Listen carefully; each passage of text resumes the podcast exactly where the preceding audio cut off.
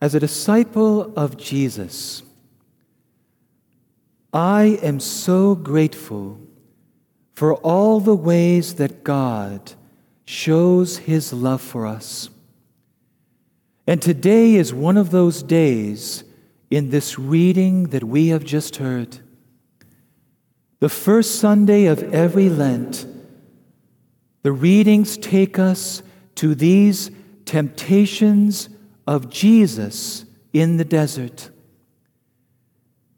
And I am so grateful for these lessons on temptation that the Lord offers us now and throughout the year.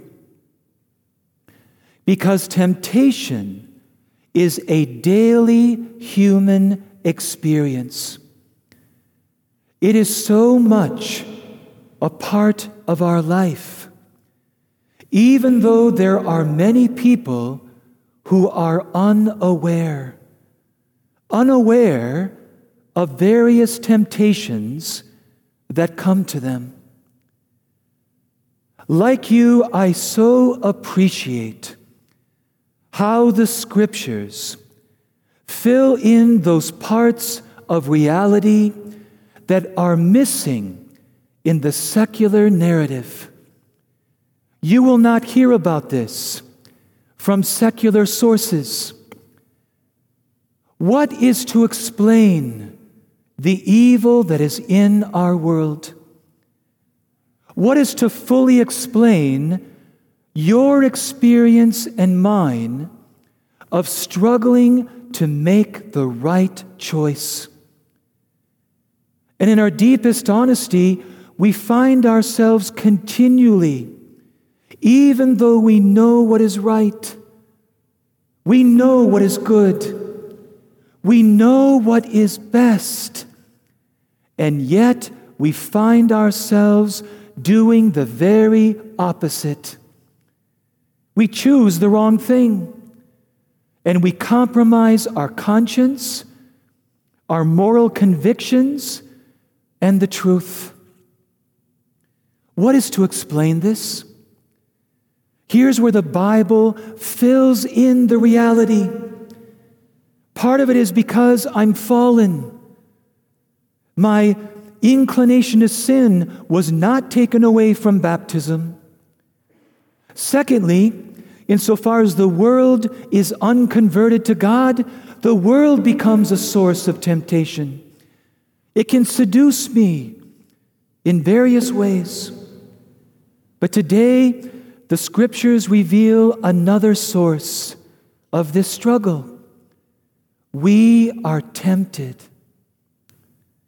And God tells us this so that we will be prepared, so that we will not be overcome when this experience happens. And I love how Jesus, He always goes ahead of us. He's our big brother. He's our Savior King. He wants to lead us to victory. And just as He took on our human nature to experience death, to conquer it, so He took on our human nature to experience our temptations in order that we, together with Him, will always be victorious. What is temptation? What is it? There's a definition that Pope Benedict gave several years ago that I think is a very helpful, simple way to understand all temptation. Here's what he says The germ of all temptation is setting God aside. So that God becomes a secondary concern when compared with all the other urgent priorities of our lives. Very simply, God takes second place. And we, each of us, have experienced this at different times. where God can move easily to the periphery of our life, where in some cases, some people's lives, God is nothing more than an afterthought. God gets the crumbs that are left over, and maybe sometimes barely that. And so it's the work of Satan to tempt us by various ways to lower the standard, to water down the gospel, to move our hearts and our lives to become obsessed and concerned with lower and base things, such that things like the Mass take a lower priority. We, we drag our feet when it comes to going to confession. And we keep putting off prayer. We just keep putting it off. Because God, when He is not in the first place, these other things quickly dominate. And for the details of these temptations, which are not found in Mark's gospel, they're found in Matthew and Luke, we see that there's basically three areas that are competing for this first place in our hearts. The first area is when our egos dominate our life and take over. When it becomes about pride and therefore about vanity, about appearance, about power, control, self reliance, impressing others, making our mark in the world. We become God in those situations. And the other area, and we all know this well, is in the area of pleasure. These wonderful gifts from God that are good in themselves, that are various sources of delight and pleasure, we know that we can love them way too much. Where they can consume our hearts and we become enslaved. And that part of our heart that should be given to God can be pushed out, and these become the primary concern of our life. And the last area, and again, we all know this Scripture says the root of all evil is greed. When greed starts to take over, now it's this over concern about money, about how much I have, how I can get some more. It's about things and material objects. And in our country, this obsession about what is the next thing I'm going to buy, and it's often many things that we don't even need. Let's be honest. We're obsessed way too much with our comfort and with the ease of life. Heck, I got clothes and shoes in my closet that belong to the poor. I'm not using them. We have way too much. And this can crowd God out of that first and central place in our life. This is why you and I will always need the desert that Lent creates for us. This is why Jesus enters the desert. And in Lent, he invites us to go with him to that place where we can allow God to simplify our life. It can be experienced as a kind of stripping down a, a, a clarity on what is the most important. What is the priority?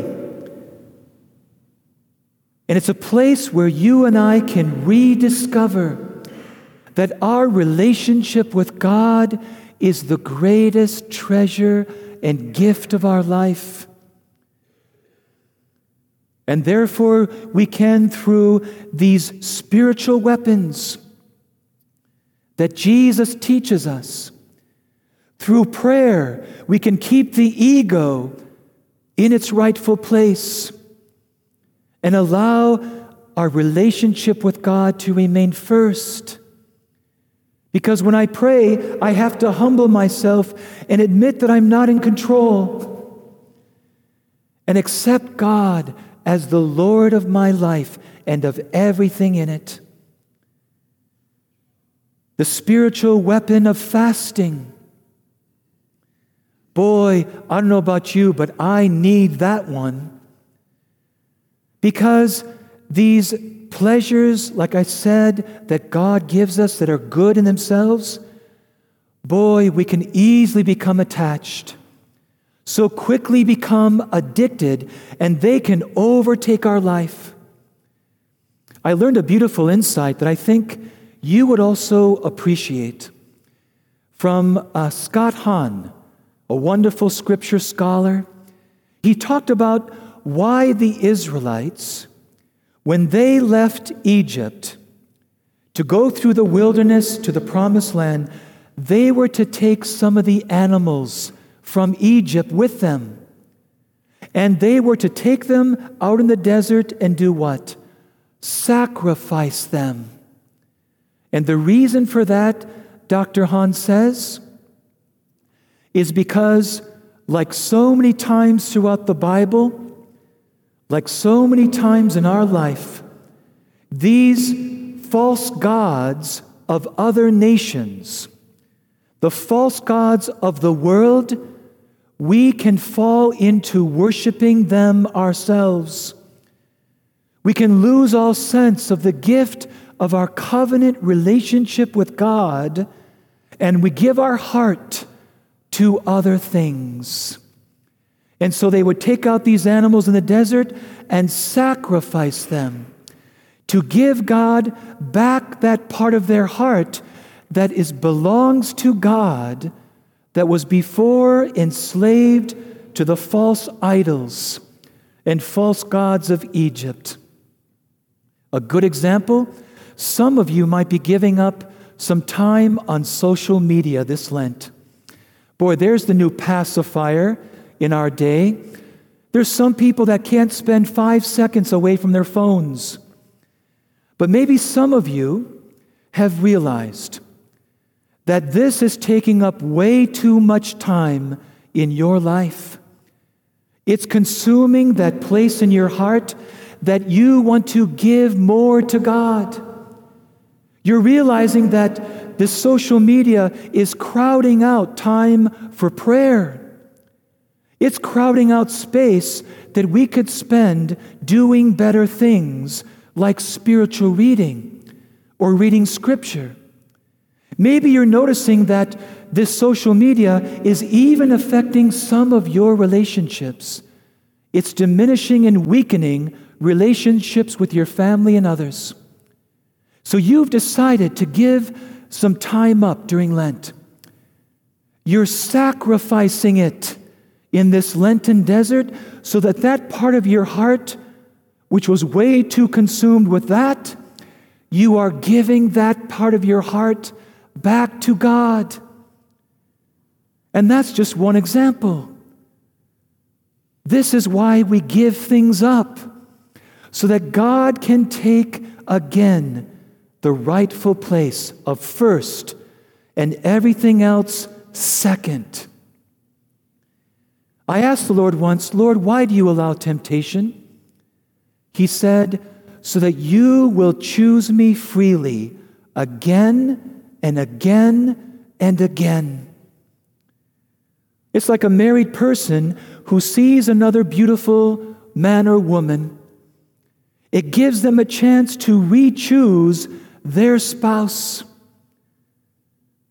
Whenever I'm tempted in the same way, it gives me a chance to choose my vocation again and again and again.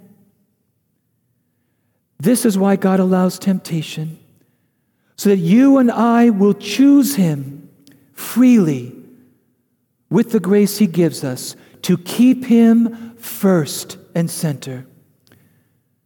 This is why we take up these spiritual weapons of prayer, fasting, and almsgiving.